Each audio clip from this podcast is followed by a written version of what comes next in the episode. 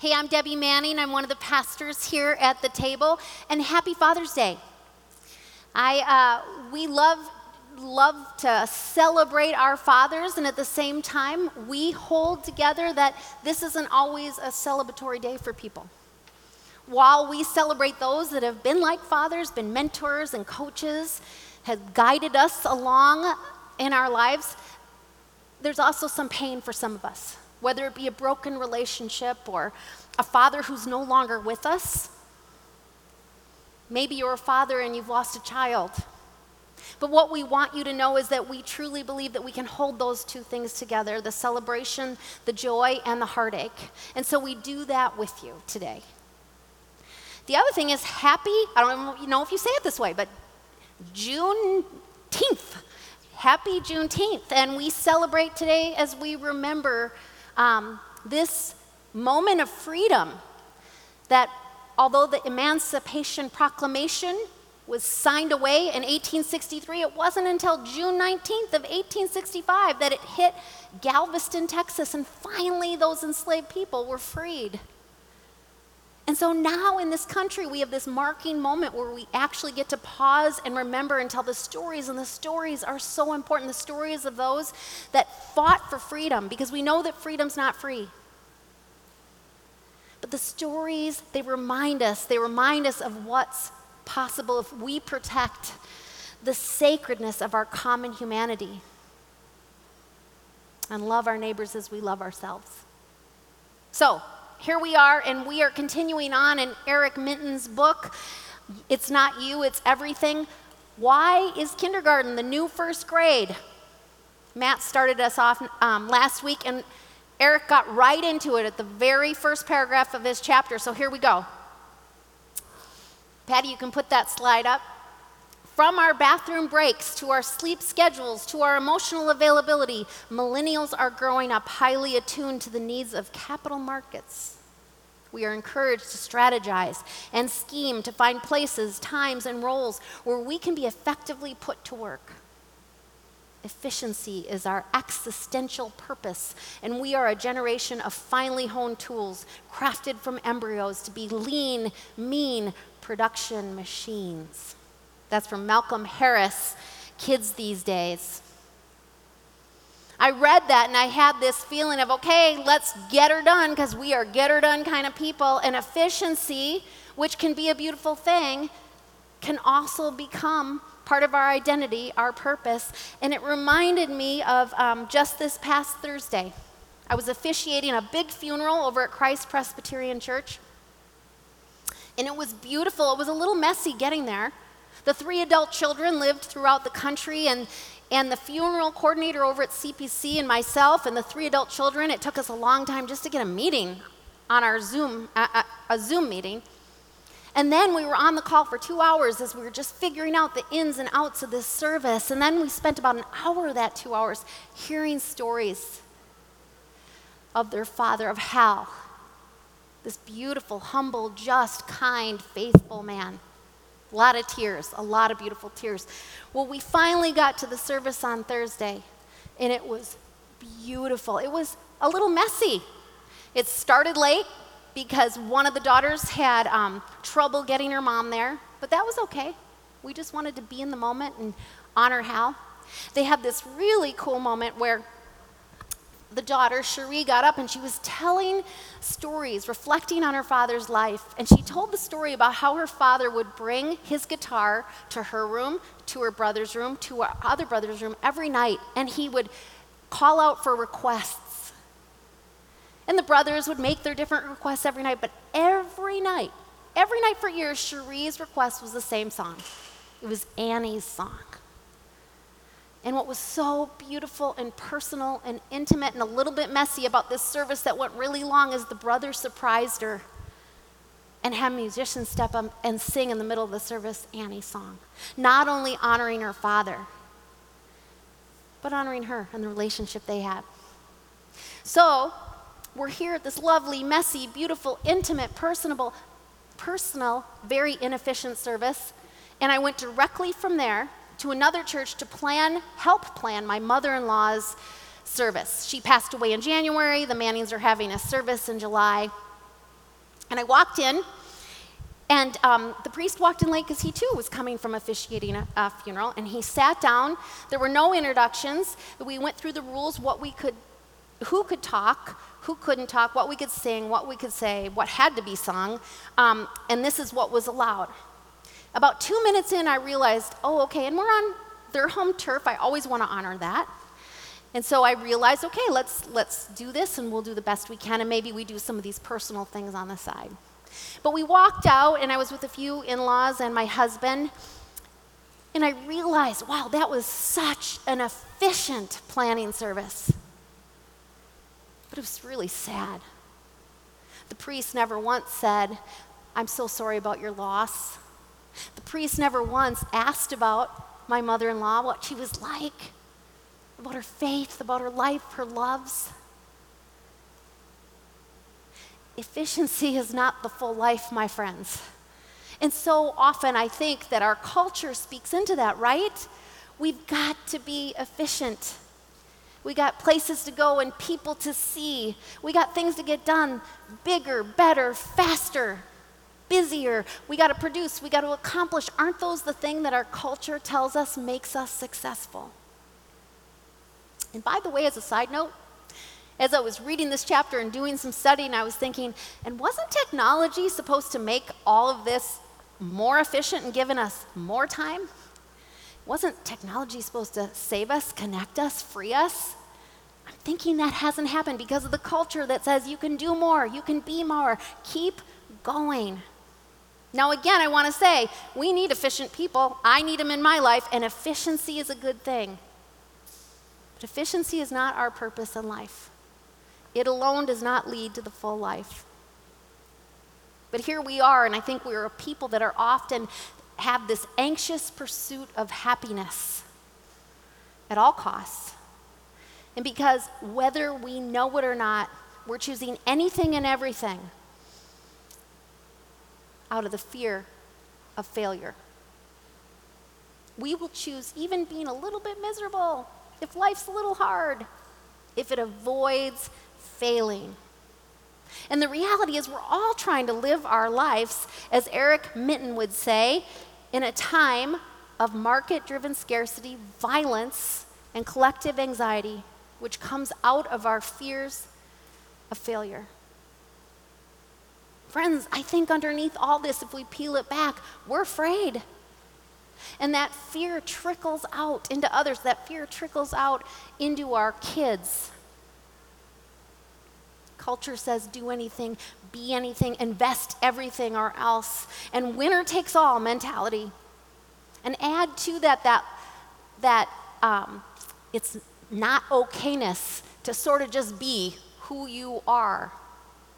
It's created this world with crumbling mental health and an increase in anxiety attacks. And here's the interesting thing that's more recent, researchers are discovering that anxiety and depression in our, in our teenagers, it outpaces all other concerns by a pretty big margin. And that crosses all sorts of so- socioeconomic divides, um, ethnicity. So then imagine adding to the already broken system growing up in a world marked by institutional abandonment, by police bro- brutality, by uh, inequity in education, um, already being left behind just because you're a person of color. And our institutional responses to the pain in our kids are far more about relieving those symptoms and getting them back on track, getting them back at school, getting them back to work as soon as possible because if not, they might fall behind. We better do that.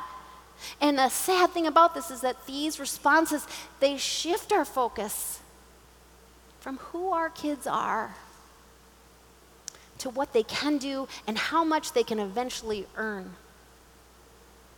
I think it's a good moment in the message for what Matt says every week, and it's his Timberwolves mantra who you are is more important than what you do, even if what you do gets more attention. Here's what Eric Mitten from his book has to say The depression, anxiety, self harm, and suicidal ideation pouring out of our country's youngest citizens are not just pressing medical or mental health problems to be addressed. At a much deeper level, this experience is a collective pain to be empathized with and a warning to be heeded. The desperation many of us have become accustomed to drowning out with compulsive work, boxed wine, Instagram, and bottomless trips to Costco is slowly killing everyone. But it's coming for our kids first. All that fear, that uncertainty, it's coming out sideways, friends. And it sounds like someone's going to end up paying the price for it. I think we're afraid, and I think we got it wrong. We're missing the big picture. Here's what Glennon Doyle from Untamed says We obsess over our children's snacks while they rehearse their own deaths in active shooter drills at school. We agonize over their college prep while the earth melts around them. I cannot imagine that there has ever been a more overparented and underprotected generation. I don't know about you guys, but I read that over and over and over again, and I, I was blown away by the truth of that. We are collectively missing the big picture of what's going on in our world. And this fear the fear of what? The fear of failure, the fear of not being successful. In the world's definition of success, we know that, right? It's accomplishments, it's money, it's prosperity, it's status, it's popularity. And there's something deep inside us at times that desires that. It must. Because in some way, and maybe it doesn't look so overt, it might be more nuanced, but I think all of us to some degree, I know me, has been chasing that. I've had periods of time in my life that I am chasing that that perfect picture that the world tells us is the way to success. And we chase it and we chase it. And in those moments when we actually grab it, somehow it's not all that fulfilling. Or the fulfillment doesn't last that long. In the book of Ecclesiastes, there's a story about King Solomon. And King Solomon, um, he gives the account of how he lived his life. And most of his life he spent chasing worldly success. He talked about, and I love this phrasing, how he unknowing, how unknowingly empty he was, chasing the wind. Because King Solomon, I mean, he built kingdoms, he built homes, he spent his life finding looking for meaning and wealth, working hard, knowledge, 700 wives, 300 concubines. He was one of the most successful kings.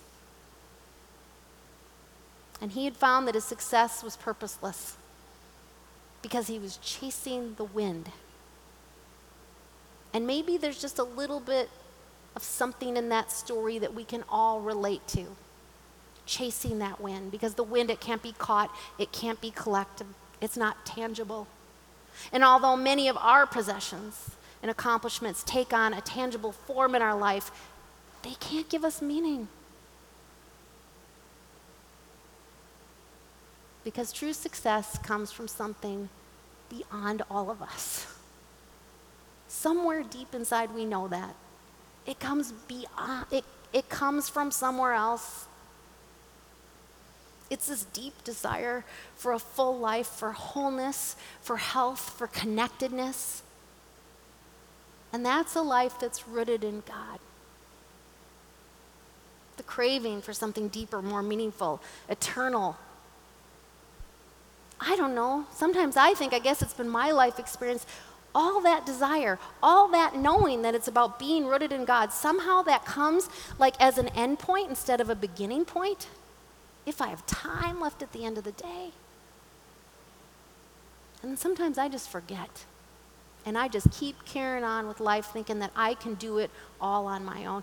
Our status quo, our business as usual, so often becomes that treadmill that we don't know how to get off of, or maybe we're just afraid to jump off of. Because what'll it cost us if we jump off of it? But when we're on that treadmill, I don't know, as you get older, you realize that you get tired. Your body starts to ache. You can sustain it for a while, but pretty soon you can't do it anymore. It doesn't matter, it doesn't mean anything anymore. It reminds me a little bit of my husband, Steve, has always been in sales. Um, and one of the things, and I get it, I like get it intellectually, but every year I'm like, what? Like in sales, you have a quota. And then if you have a good year, like you work super, super hard, and you have a great year, guess what happens the next year?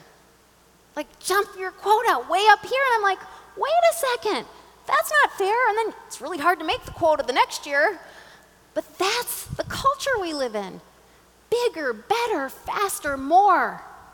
Work harder, put in more hours. We do that with our kids.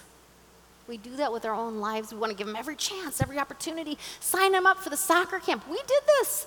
I'm reading this going, oh my gosh, I thought we were well balanced. I thought we got it. But no, guess what?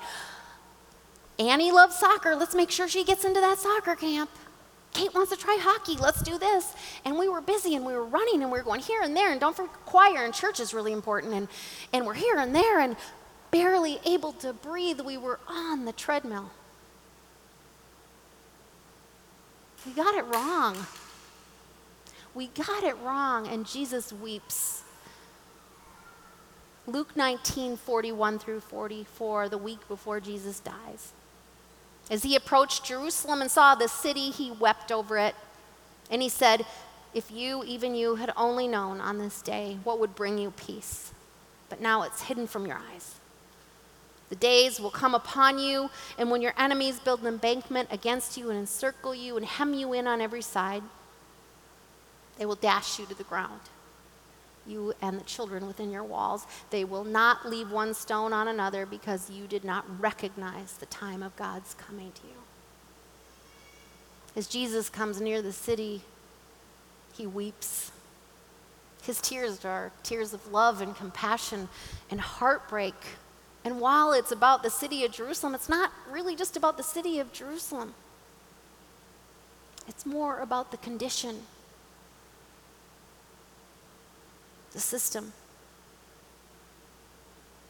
It's about a people who are too ignorant to see the things that actually make for peace. It's about a people who are too blind to actually see God's presence amongst them. In the very next sentence, when Jesus entered the temple courts, he began to drive out those who were selling. It is written, he said to them, My house will be a house of prayer, but you've made it a den of robbers. You know, I always thought this story was more about Jesus being angry, but I think we're missing part of it. Because the more I thought about it, the more I thought, you know, Jesus was a faithful Jew. He went to the temple all the time. He would have seen, right, the money changers and the animals all along. Like, why this time? Why this time did he turn those tables over?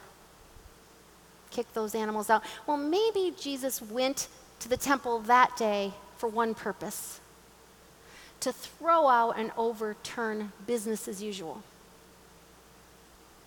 Because I think there are times in our lives where those tables need to be overturned and the animals thrown out. Because I think it's so easy to fall into the status quo, the system as is, the treadmill of life and maybe Jesus is just shaking it up and saying, Pay attention. You are missing it. You are missing it. Because so often life can be on autopilot and we go through the motions and we show up, but you're not really there, right? We're already thinking about the next thing. Calendars are full, there's a box to check. We go, go, go until we fall into bed, and then guess what we do? We get up the next morning and we start it all over again. These are symptoms. In the same way that the animals and the money changers in the temple, they're not the problem. They're symptoms of something deeper that's going on. And the problem is not so much in the temple as the condition of the people, the system that everyone's bought into. And the dip, deeper issue, I think, what gives rise to this current status quo, this of pursuing success, pursuing accomplishment, I think the deeper issue is fear. We're fearful about what's happening in our life or the uncertainty of the future, and we want some kind of security, even predictability. So we keep on going, and we keep doing the next thing, the bigger thing, the best thing. Because if we stop, if we get off, what happens? We got to keep trying harder working better, investing everything. And I think if we do that, we're able to fool ourselves into some illusion, some illusion of security and success. Somehow, if we achieve A, B, then C, we'll have arrived. We're good. We've got it all. Our problems are solved. But no matter what, we end up being busy, worn out, life turns into one task after another, one appointment after another, a never ending list. And we truly have come to believe that we cannot afford to stop. Because what happens if I stop? But maybe the real truth is that we can't afford not to stop. At least to push the pause button. Slow down for a little bit because I think we're missing the point and we don't even realize it. And then sometimes I think we just simply forget. I think that's what happened in the temple. They didn't see themselves or one another as the true temple of God. It was all about the human built, the animals, the coins. They'd forgotten that God was far more interested in them than he was in the festivals, that God wanted it to be connected with them, not their offerings. And I guess underneath all that is that sometimes we just simply forget whose we are.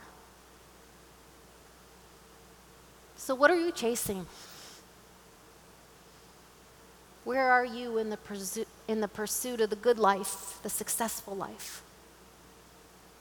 Have you been on a road where there you've been pursuing something that was the wrong dream and that was costing you part of your life? Have you been there when you realized that the treadmill you're on was leaving you spiritually bankrupt? Have there been times in your life when you keep doing the next thing and the same thing over and over and nothing changes? That's not the full life God calls. Us to. And I think one thing we can do is we can look at our relationships, our relationships with God and our family and each other here. I think we can take a look at our own sense of gratitude, wonder, mystery, connectedness to God. And the big question becomes what kind of values have we communicated? And what kind of world have we created? Because sometimes I think we look and don't see. We listen but don't hear. We speak and we don't say. And ultimately, we forget. We forget that we are that temple of God. And life can easily become a series of transactions. Relationships, intimacy is lost. Priorities get arranged, rearranged. And making a living replaces having living a life. Life becomes a marketplace rather than a place for meeting the holy in ourselves and one another. So maybe as we dive into this book together, and this is the first chapter, we can just pause. We can just slow down a little bit and take a look at our own lives.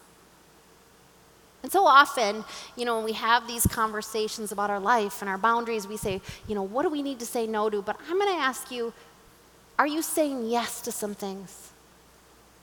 Are you saying yes to life and well being? Are you saying yes to rest and renewal and refreshment? Are you saying yes to growth and transformation, to calling and gifts, to value and the presence of others in our lives? Are you saying yes to the needs and passions and desires that you have? Are you saying yes in gratitude for those in your life? Excuse me. Yes to a deeper relationship yes to shared dreams and a future together, yes to the Spirit within us.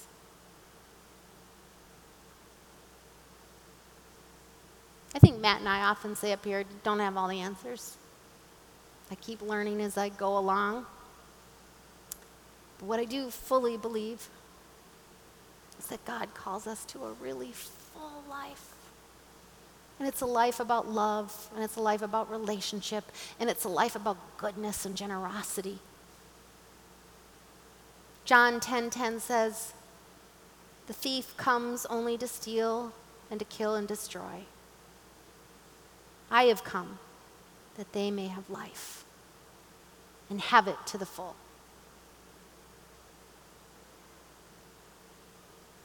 That's the full life.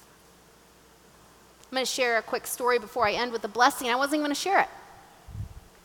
But I was thinking about uh, Friday night, I was at a few friend, a friend's home for some dinner.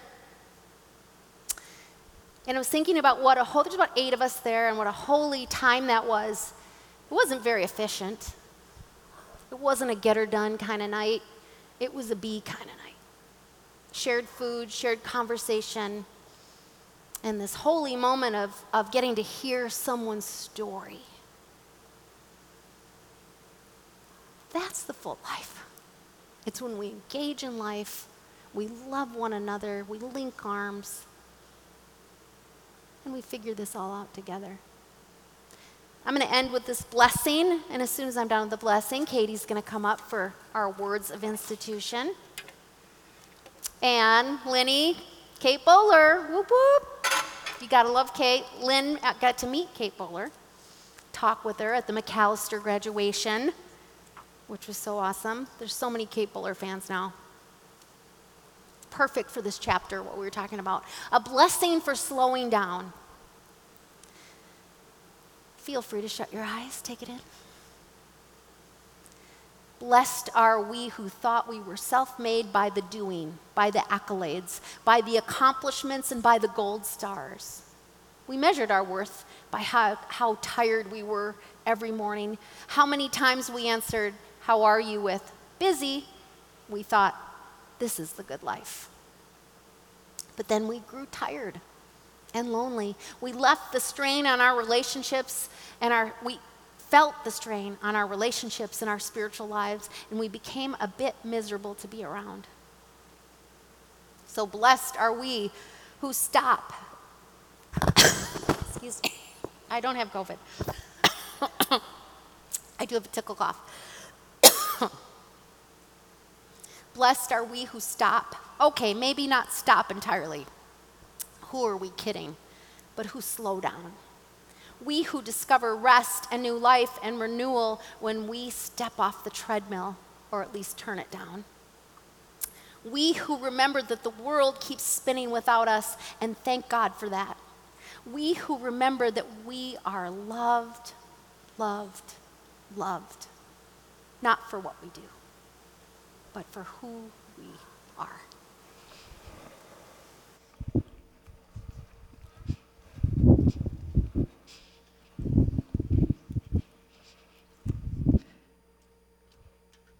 Debbie, something you said that struck me was the don't miss it.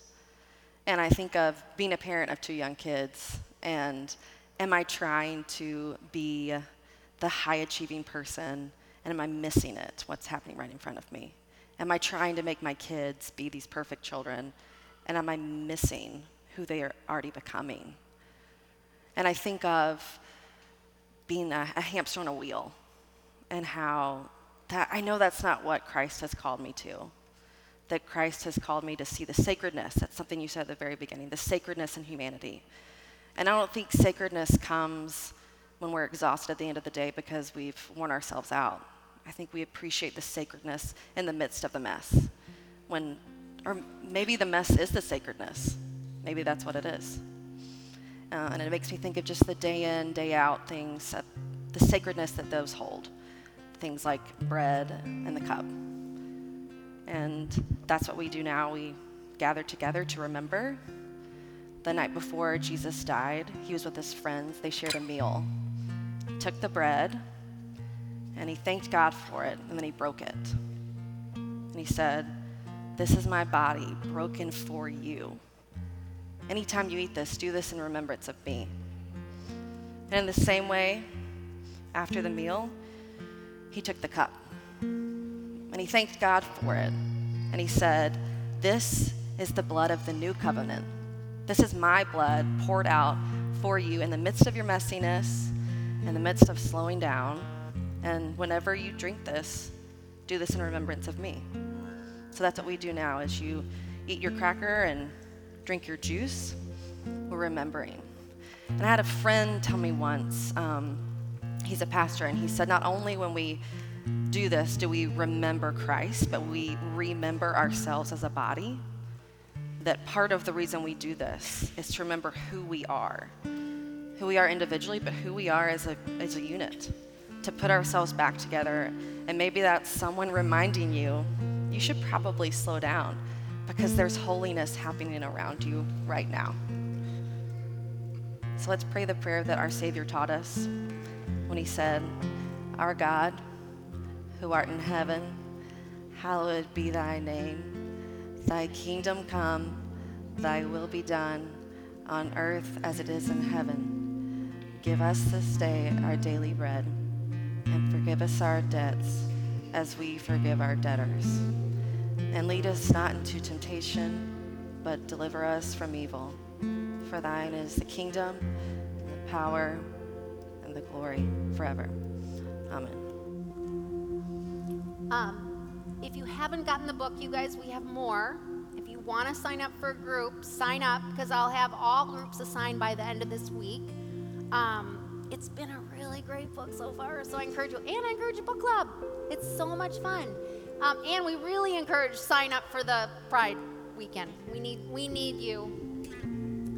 Um, I was thinking a lot during this message, as over the last few days, I was thinking and studying, and so much of our conversation lately has been is like, why does this matter? Why does gathering on Sunday matter? I was thinking that I think it's important to matter because sometimes we need to remember We need to remember that we are a people rooted in God called to live out that love. So, hold your hands out for our benediction. No matter who you are or what you've done, no matter who you love or what you've lost, no matter where you've been or the places you've stayed, you always have a place at the table because you are a beloved child of God. And beloved, you belong. All right, everyone, go in peace. Enjoy this warm weather.